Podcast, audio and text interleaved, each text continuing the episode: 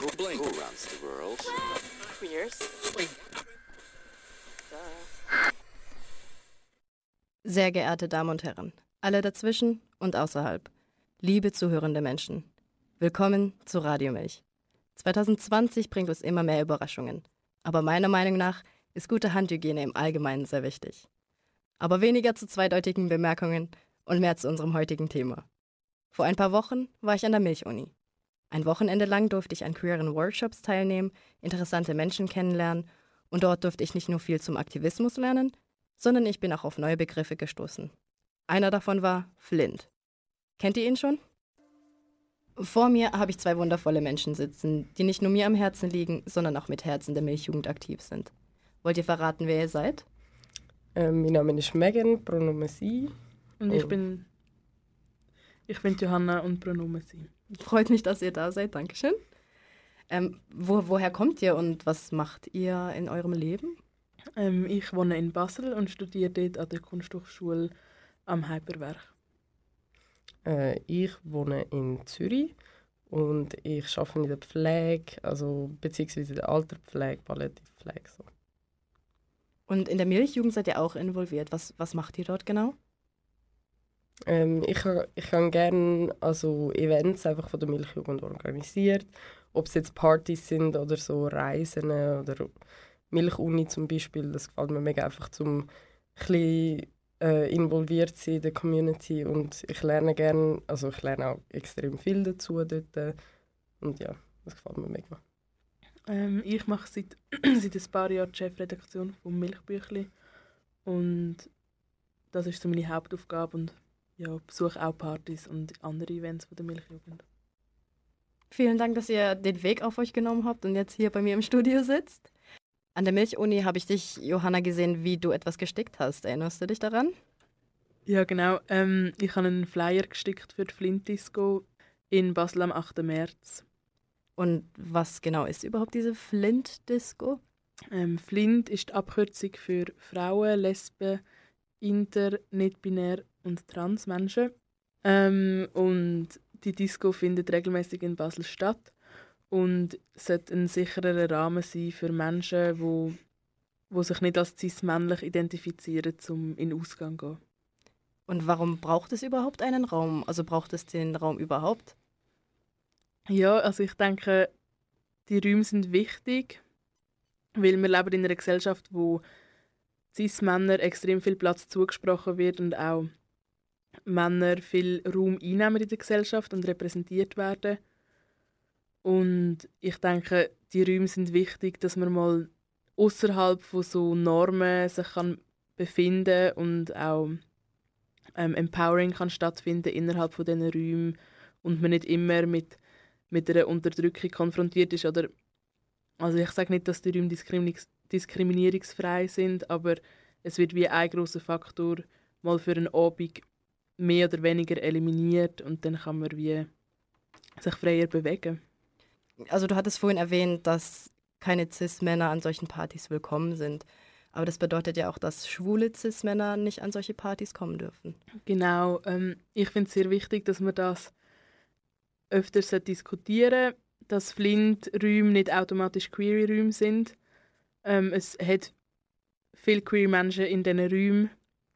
Ähm, genau, das wird halt sehr oft verwechselt oder es wird gesagt, dass Flint-Räume auch queere Räume sind, ähm, was halt nicht so ist. Und Cis, also halt schwule Cis-Männer geniessen halt nicht alle, aber es geniessen viele von diesen Cis-Männern auch ähm, Privilegien, die halt Cis-Männer haben. Was ist dann ein Privileg in dem Flint, also in, dem, in dieser Flint-Party drinnen? Für Frauen zum Beispiel? Um, okay. Ähm, ich denke, es ist wie wichtig, dass man eben Räume hat, wo man wie einfach mal unter sich kann sein oder halt wie nicht also das Privileg dann innerhalb von dem Raum für die Menschen, die in dem Raum sind, ist dann halt wie, dass man nicht ständig in, immer konfrontiert wird, zum Beispiel mit blöden Anmachungen oder mit Körpernormen, wo irgendwie dort auch also herrschen halt, wenn wenn cis männliche Personen in dem Raum sind. Ähm, genau. Kommt es denn auch vor, dass trotzdem Cis-Männer an solchen Partys erscheinen oder wird da wirklich gesagt nein? Ähm, das ist ein wichtiger Punkt, den du ansprichst, weil ähm, man sieht halt Menschen ihr Geschlecht nicht an und ich finde es auch wichtig, dass man Menschen nicht wegschickt, ähm, nur aufgrund von ihrem Aussehen, weil Geschlecht sieht man Menschen nicht an. Genau, ja. Ähm, und darum ist es halt wie wichtig die Kommunikation im Voraus, dass man halt wie betet, dass Cis-Männer sich solidarisch fernhalten von dem Raum und halt respektieren, dass auch, also dass halt jetzt mal einmal ein Raum um ist, wo nicht zugänglich ist für sie. Und genau, also aus meiner Erfahrung wird das mehr oder weniger respektiert und mir ist jetzt noch nie passiert, dass ich einen Cis-Mann an einer Party angetroffen habe. Mhm. Gab, es, gab es Situationen, wo, wo es Kritik gab? Wo, wo man gesagt hat, man darf keine Partys so, wo man dann einfach so Cis-Männer einfach ausschließt? Genau, also es gibt oft Kritik an diesen Räumen. Ähm, und irgendwo kann ich das auch verstehen, dass es, dass es auf Unverständnis stößt, wenn man nie erlebt, dass, dass man sich wie nicht sicher fühlt in Räumen. Und darum finde ich es halt einfach wichtig, den, den Menschen zu erklären, die das nicht verstehen, dass es halt notwendig ist, dass man mal einisch im Monat oder alle zwei Monate halt so einen Raum hat, wo halt die Leute ausgeschlossen sind, weil halt viele Leute sind halt sonst ständig immer von Räumen ausgeschlossen oder die Räume sind nicht zugänglich für Menschen, die zum Beispiel nicht cis sind, die trans sind, die nicht binär sind. Die, können sich halt, die fühlen sich dafür nicht wohl in einem normalen hetero-Ausgang, cis-hetero-Ausgang. Und darum finde ich es wichtig, dass man diesen Menschen erklärt, dass es einfach mal einmal so einen Raum braucht von Zeit zu Zeit. Ja, und auch, auch so ein Safe Space. Und ist das eff effektiv auch ein Safe Space für dich? Also, ähm, oder, oder, und hörst du von anderen Leuten, dass es ein, ein Safe Space ist für sie? Also, also ich rede halt aus einer Perspektive als queere Cis-Frau und ich denke, für mich sind die Räume relativ sicher. Also ich fühle mich wohl in diesen Räumen. Aber es wird zu wenig darüber geredet, dass halt zum Beispiel ähm, Transfrauen oder Menschen, die irgendwie bei der Geburt des männlichen Geschlecht zugewiesen ist, sie aber irgendwie nicht binär sind, dass halt denen mega oft der Raum abgesprochen wird oder sie sich gar nicht irgendwie zugehörig fühlen und nicht angesprochen werden oder fühlen. Ähm, und das finde ich halt ein Problem und ich habe das Gefühl, es ist, also es ist die Aufgabe von Cis-Menschen, Cis-Frauen in dem, jetzt in dem Bereich, dass wir das irgendwie halt diskutieren mit den Leuten und auf die betroffenen Leute hören, wie man die Räume sicherer und zugänglicher kann gestalten Und für mich fängt die Diskussion auch schon dort an, dass man über den Begriff Flint redet. Ähm, und es wird jetzt öfters in solchen Kontexten der Name TINF verwendet, wo, wo für trans, inter und nicht-binäre Menschen und Frauen steht. Ähm, weil die Frage halt ist, warum Lesbe drin ist, aber es ist ein historischer Kontext. Ähm, warum Lesbe jetzt in Flint drin ist, weil das ist ja kein Geschlecht, sondern eine Sexualität. Mhm. Aber ihr, ihr fandet es einfach noch wichtig, dass es auch wirklich Flint ist und nicht, dass halt dass Lesben auch mit noch einbezogen werden. Ähm, also ich selber organisiere die Party nicht, ähm, aber ich glaube, die Diskussion wird halt, also wird erst seit kurzer Zeit jetzt in meinem Umfeld geführt. Die wird schon lange geführt von betroffenen Personen, aber die werden halt ähm, sind bis jetzt wie nicht mega angelost worden, was das Problem ist und auch eine Kritik an uns selber. Also wir müssen ganz klar Kritik an uns selber ähm, ausüben und uns überlegen, wie wir mit dem umgehen ähm, Genau. Also ich glaube, das ist eine stetige Wandlung und einerseits darf man nicht zu streng mit sich sein, aber andererseits muss man sich halt auch bewusst sein, dass man durch Sprache halt Sachen manifestiert und darum halt ständig im Gespräch bleiben mit betroffenen Personen, dass man das immer wie sicherer kann gestalten mhm. und inklusiver machen. Ja. Danke vielmals. Ihr habt vorhin ein bisschen in der Pause darüber diskutiert, wie man, am, also wie Mensch am besten mit Kritik umgeht und wie du, Johanna, so ein bisschen auch persönlich auf Kritik reagierst, wenn jemand sagt, ja, nein, das braucht's nicht und das ist total unnötig oder sogar vulgär Mhm. wird. Also zum Beispiel auch, ähm, wenn Menschen Kritik gegenüber Flint geben, wobei du dich ja extrem sicher fühlst eigentlich in dem Raum und sie finden ja eben wegen dem und dem fühlen sich Leute nicht wohl. Wie reagierst du auf das? Was, was sagst du zu diesen Menschen?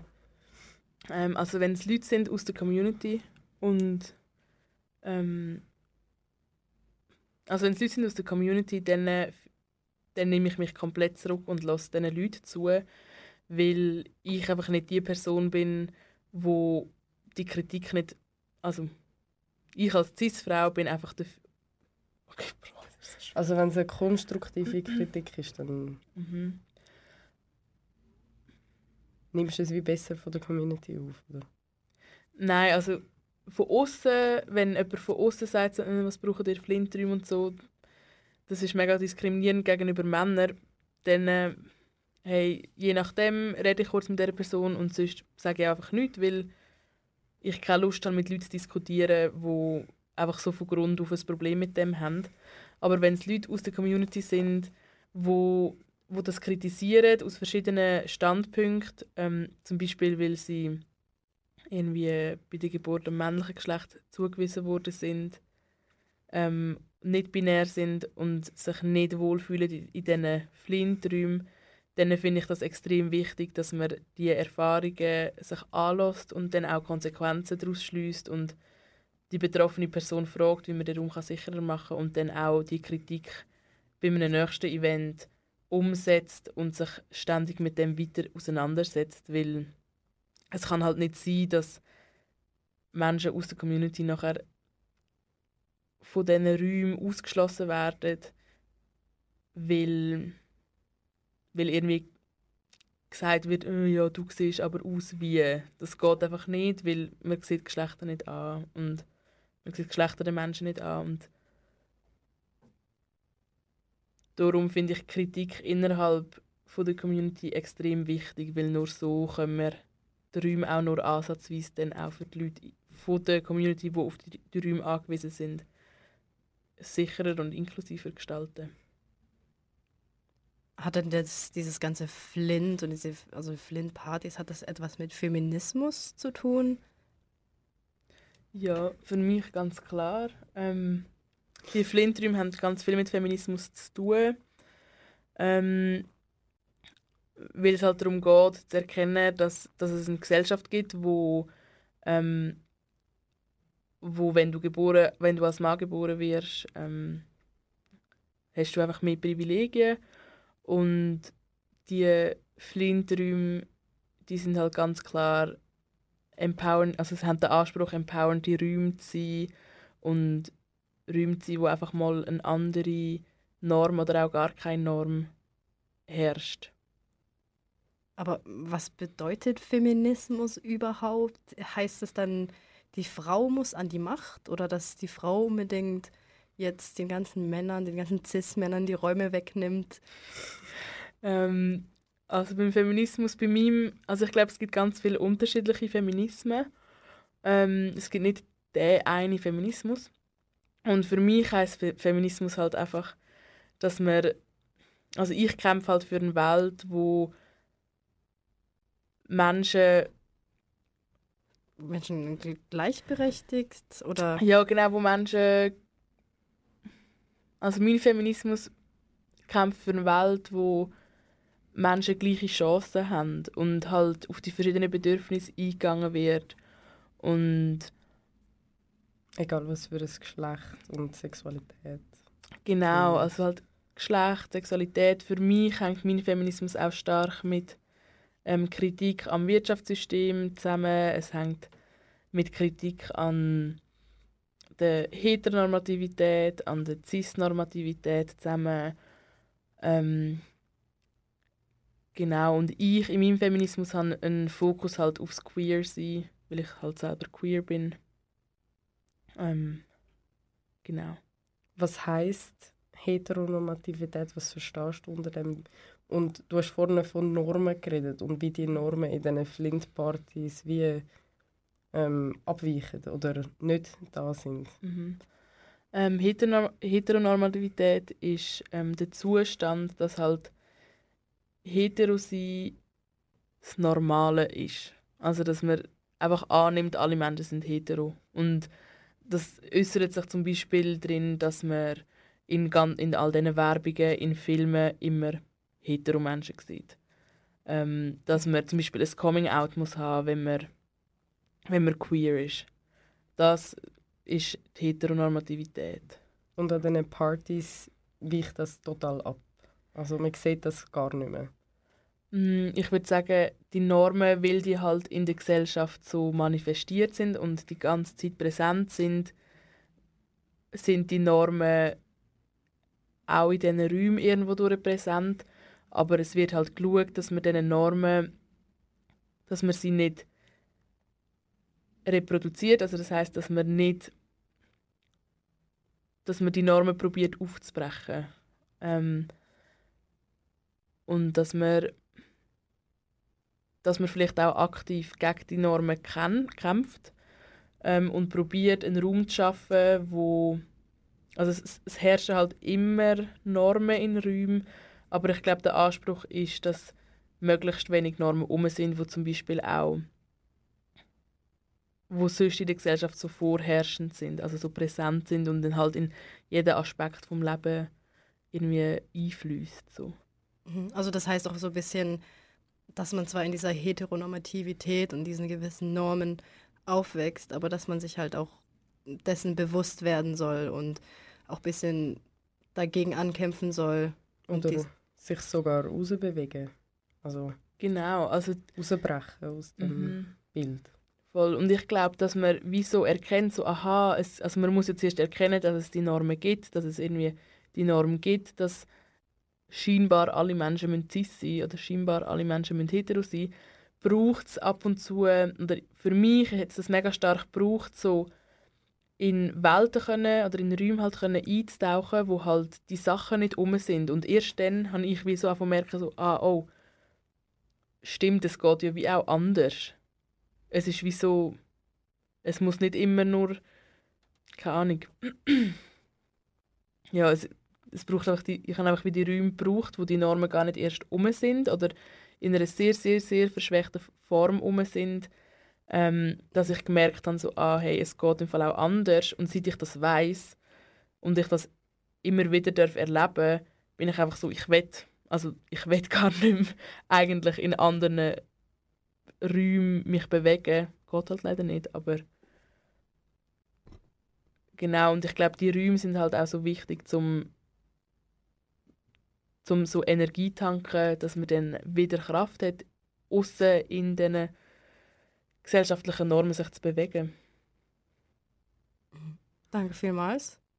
Ähm, aber bist du nicht der Meinung, also ich höre das jetzt eigentlich, zum Beispiel in der Schule habe ich das nie gehört. Ich bin ewig lang, habe ich eigentlich auch wirklich mit diesen Normen gelebt, bis ich selbst herausgefunden habe, dass ich queer bin bis ich auf queere Organisationen wie auch die Milchjugend gestoßen bin, die mir dann auch gesagt haben, hey, äh, im Fall da, wo du drin lebst, da musst du nicht unbedingt drin leben und versuch doch mal das. Und wie du gesagt hast, ich bin aus dem bisschen rausgebrochen und ich habe mich in dem, in diesem Raum, wo diese Normen verschwächt oder sogar gar nicht existieren, ich habe mich persönlich viel wohler gefühlt, weil ich mich auch nicht irgendwie an solche Normen binden musste. Mhm. Ja, voll. Also das habe ich auch so erlebt. Und ich glaube, die Räume, wo die Normen nicht um sind, ähm, eben geben mir dann wie auch die Kraft, dass ich wie so in der Gesellschaft selber dann auch die Normen immer wie einfacher und wie öfters kann durchbrechen und einfach so sein kann, wie ich bin eigentlich. Ich glaube auch, dass es so ein, ein, Schutz ist. Also wenn ich in, in der normalen Gesellschaft mich bewege, dann habe ich das Gefühl, dass ich viel öfter, viel schneller äh, diskriminiert wird aufgrund von Aussehen, von, eben von dem Heteronormativen, was die Leute wollen sehen und das, was wir nicht sind. Und äh, das verkörpert, nehme ich mal an, die, die Flinträume, dass es halt nicht so ist, dass man sich so ein bisschen eben kann geben, wie man ist, ob jetzt feminin, maskulin, ähm, eben welches Geschlecht oder so, das ist ja eigentlich ganz gleich, oder? Ja, genau. Voll. Und ich glaube, die, also der Flintraum ist wie so ein Ort, wo, wo verschiedene Aspekte wie so, oder verschiedene Normen wie anders sind, aber es gibt irgendwie auch, keine Ahnung, zum Beispiel an einer Party, wo queer ist, explizit queer, dort werden nochmal ganz andere Sachen, kann man sich von ganz anderen Normen nochmal mehr befreien. Also es gibt wie so, ich glaube nicht, dass ein Flintraum so der Raum ist, wo alles gut ist, sondern es ist wie so ein Teilaspekt, wo, ähm, wo wie so eine Befreiung stattfindet für eine gewisse Zeit, aber es braucht auch ganz viele andere Räume. Und es braucht zum Beispiel auch Räume, wo nur für Transmenschen, Transfrauen ist, wo nur für ähm, ich weiß doch auch nicht, wo nur für frauenliebende Frauen sind, mhm. was auch immer. Also ich glaube, dort ist es halt wichtig, dass man die verschiedenen Bedürfnisse ernst nimmt und die verschiedenen Bedürfnisse auch ganz klar benennt. Also so, eben, dass man benennt, dass es auch, dass Transpersonen einfach auch mal Zeit ohne Cis-Menschen müssen verbringen ja. weil wir halt, weil Cis-Menschen halt ähm, auch ganz viele Sachen reproduzieren, die für Transmenschen mega unangenehm ist. Ja. Mhm.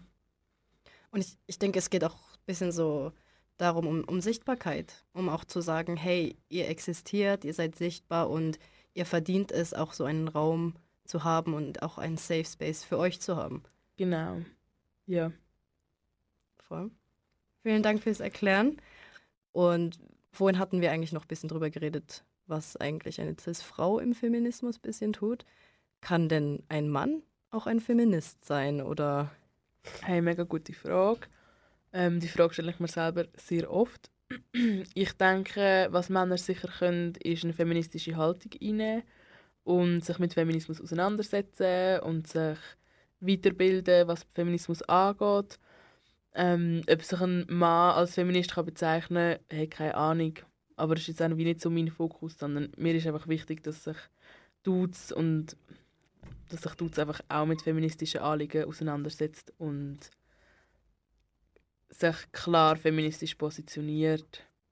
Aber was ich dort auch wichtig finde, ist, dass sie sich bewusst sind, dass es nicht es ist nicht ihr Ort zum irgendwie groß Proleten, dass sie jetzt mega feministisch sind, sondern sie sollen einfach die Arbeit machen, auf die betroffenen Leute hören und dann äh, ja, ist das gut. Das ist halt auch ein bisschen so das eigene Privileg nutzen, nicht? Genau, ja. Also was ich mega wichtig finde, ist, dass Männer ihre Männer-Friends darauf hinweisen, wenn etwas voll nicht easy ist, wenn sie sexistische Witze machen, also Witze, wo Menschen aufgrund von ihrem Geschlecht irgendwie diskriminieren. Das, ja, also sie sollen einfach sich gegenseitig auf die Sachen aufmerksam machen, weil wenn das dann Frauen und trans- und nicht-binäre Menschen mitmachen, ist es einfach ultra anstrengend, weil wir ständig so Sachen ausgesetzt sind und sowieso ungefragt immer uns gegen die Sachen wehren. Das heißt, wenn Männer sich dem bewusst sind und sich gegenseitig irgendwie weiterbilden und ihr Wissen teilen, dann äh, fände ich das schon ziemlich nice. Also ja, du hast vorher gesagt, dass du das Milchbüchli machst zum Beispiel. Ist das auch etwas, wo viel Feminismus drin hat oder ist es mehr auf einen Fokus auf queer oder andere Sachen gesetzt? Oder? Ja, also die Milchjugend sagt ja wie, dass eigentlich eine queere Befreiung eigentlich feministisch ist. Ähm, und darum ist das Milchbüchli auch feministisch. Ähm, ich selber mache halt auch viele politische ähm, Projekte, wo Feminismus halt wie so nicht... Meistens ist bei mir Feminismus nicht so das Hauptthema, aber es schwingt halt immer mit. Und es schwingt halt eigentlich immer in meinem Leben irgendwie mit. Also so, ich glaube, wenn man sich halt einiges mal bewusst wird, wo das Feminismus fehlt, dann äh, kann man wie nicht aufhören, die Sachen zu sehen und eben, das fängt irgendwie schon nur an bei Rollenbilder, bei, bei der ganzen unbezahlten Arbeit, wo Frauen und Menschen, die nicht binär sind und trans sind, müssen machen Zum Beispiel auf Kinder aufpassen oder kochen daheim. Mhm. Es wird ja auch so extrem in den äh, Schulbüchern zum Beispiel übermittelt, vermittelt, dass es nur das gibt. Voll. Also, es ist fast nicht möglich, zum, also es braucht noch viel, um das äh, quasi alles zu eliminieren, es überhaupt möglich ist. Genau, ja. Und das ist halt wie auf individueller Ebene, also das heißt wie so zwischenmenschlich in Beziehungen ist das halt wie ein Thema, wo wo man muss daran arbeiten muss, aber halt auch auf struktureller Ebene, das heißt irgendwie ähm, bei der Politik oder in der Wirtschaft ähm, ist das halt auch ein Problem und darum ja, muss man halt auf verschiedenen Ebenen mit dem umgehen und sich dort äh, genau, muss man sich halt auf verschiedenen Ebenen Lösungen und feministische Ansätze überlegen und machen. Genau. Ja, danke schön fürs Erklären. Das also, ich finde das auch so verständlich, wie du das gerade erklärt hast. Mhm. Ja, dass man sich einfach dem bewusst ist, das finde ich Mhm. ähm, eine sehr wichtige Aussage und dass man sich das auch wirklich zum Herzen nimmt. Aber- Genau. Wir hatten ja vorhin so auch ein bisschen über Normen geredet und dass sich der Feminismus auch ein bisschen so dagegen wenden will, dass es ja nicht unbedingt darum geht, dass ähm, Frauen jetzt irgendwie höher gestellt werden an, als Männer, sondern dass es sich wirklich um Gleichberechtigung, dass, dass es um Gleichberechtigung geht. Und ich würde mal sagen, einer der, ich würde fast sagen, banalen Beispielen ist äh, Körperbehaarung. Voll, das ist, finde ich, das mega ähm, finde ich ein gutes Beispiel, weil eben dort herrscht die Norm, dass vermeintliche Frauenkörper so und so aussehen, kein Achselhaar, keine Intimbehaarung, kein Beinhaar und so weiter ist und haben. Also in Und- dem Sinn, dass man auch extrem viele Aufmerkungen einfach überkommt von, von äh, sei es jetzt Männer oder Frauen oder was auch immer, also alles zwischendurch. Mm, Im heteronormativen Bereich würde ich mal sagen, dass es einfach so ähm, wie festgesetzt ist, also jetzt nicht nur mit der Körperbehaarung, sondern einfach mit allen, allem drum und dran und dass die Leute sich wie nicht können losreißen von dem, sondern es wird, also es wird so vermittelt, es wird gelernt und es wird weitergegeben. Also es ist, es ist fast so ein Cycle, wo man nicht kann unterbrechen kann. Voll. Und also dort finde ich, sieht man halt mega gut, wenn man sich mal genauer überlegt, um was es geht. Ähm, jetzt bei der Behaarung habe ich das Gefühl, also ich komme auf den Schluss, dass es wiederum geht, dass man ähm, ein, eine gewisse Macht will über eine Gruppe, in dem Fall Frauen, will ausüben ähm, und dass zum Beispiel dort auch irgendwie der Kapitalismus mit reinspielt. Ähm, also das heißt irgendwie... Nein, das geht jetzt zu weit. so Körperbehaarung, Kapitalismus. Sorry. Das ist zu weit. Ja, Entschuldigung, Base. Chill deine Base. Es ist schwierig, so, Ja, es so ein Thema zu Ja. finden zu Feminismus, wo, wo nicht hure breit gefasst Mhm. ist. Also, Entschuldigung. Genau, also... Ja, voll. Und Feminismus ist halt wie... Es ist halt eine Bewegung, wo sich... wo halt mega viel verschiedene Teilbereiche... In, wo in mega viele verschiedene Teilbereiche halt einfließt und dort geht es um mega viele Sachen. Und bezüglich der Körperbehaarung Ja, ich glaube, das ist wie so ein Bereich und es gibt ja das Bild von dieser hässigen Feministin mit den Achselhaaren. Und ich finde es halt wichtig, also ich glaube nicht, dass die Lösung ist, äh, wir lassen jetzt alle unsere Beine und Achselhaare wachsen, sondern ich finde es halt wichtig, dass es halt, dass wir eine Gesellschaft haben, wo sich alle dürfen rasieren, aber niemand sich muss rasieren. Einfach so, dass man sich wohlfühlt. In Genau. seinem eigenen Körper. Genau. Und man muss sich halt wie auch fragen, von wo kommt denn an, fühle ich mich wohl in meinem Körper, wo das kommt. Weil ich denke, mega viel von dem Wohlfühlen ist halt auch, sind halt auch Normen, wo man muss oder will entsprechen, dass man sich dann kann wohlfühlen Voll. Und darum, ich meine, es ist sicher ein erster Schritt, wenn Leute das machen wollen, irgendwie ihre Behaarung nicht zu rasieren. You go. Aber ich finde, das ist dann halt auch wichtig. es ist dann halt auch wichtig, dass man Leute, die sich aus was für Gründen auch immer rasieren, halt nicht verurteilt oder das Gefühl hat, diese Personen sind jetzt weniger feministisch. Weil das ist einfach nicht so. Ja. Also ich, ich würde auch mal behaupten, dass man einen, äh, so ein, eine Feministin oder einen Feministen nicht vom Aussehen erkennt. Total, ja. Genau. Und wie gesagt, der eigene Körper, man bestimmt über den eigenen Körper. Rasiert euch, wenn ihr wollt und rasiert euch nicht, wenn ihr nicht wollt. Das könnt ihr selbst entscheiden. Genau. Schön wart ihr heute da und habt zugehört. Vielen Dank euch, dass ihr da wart und mir über dieses spannende Thema geredet habt. Sehr gern. Bitteschön. Mein Name ist Sarah Boy und das war Radio Milch.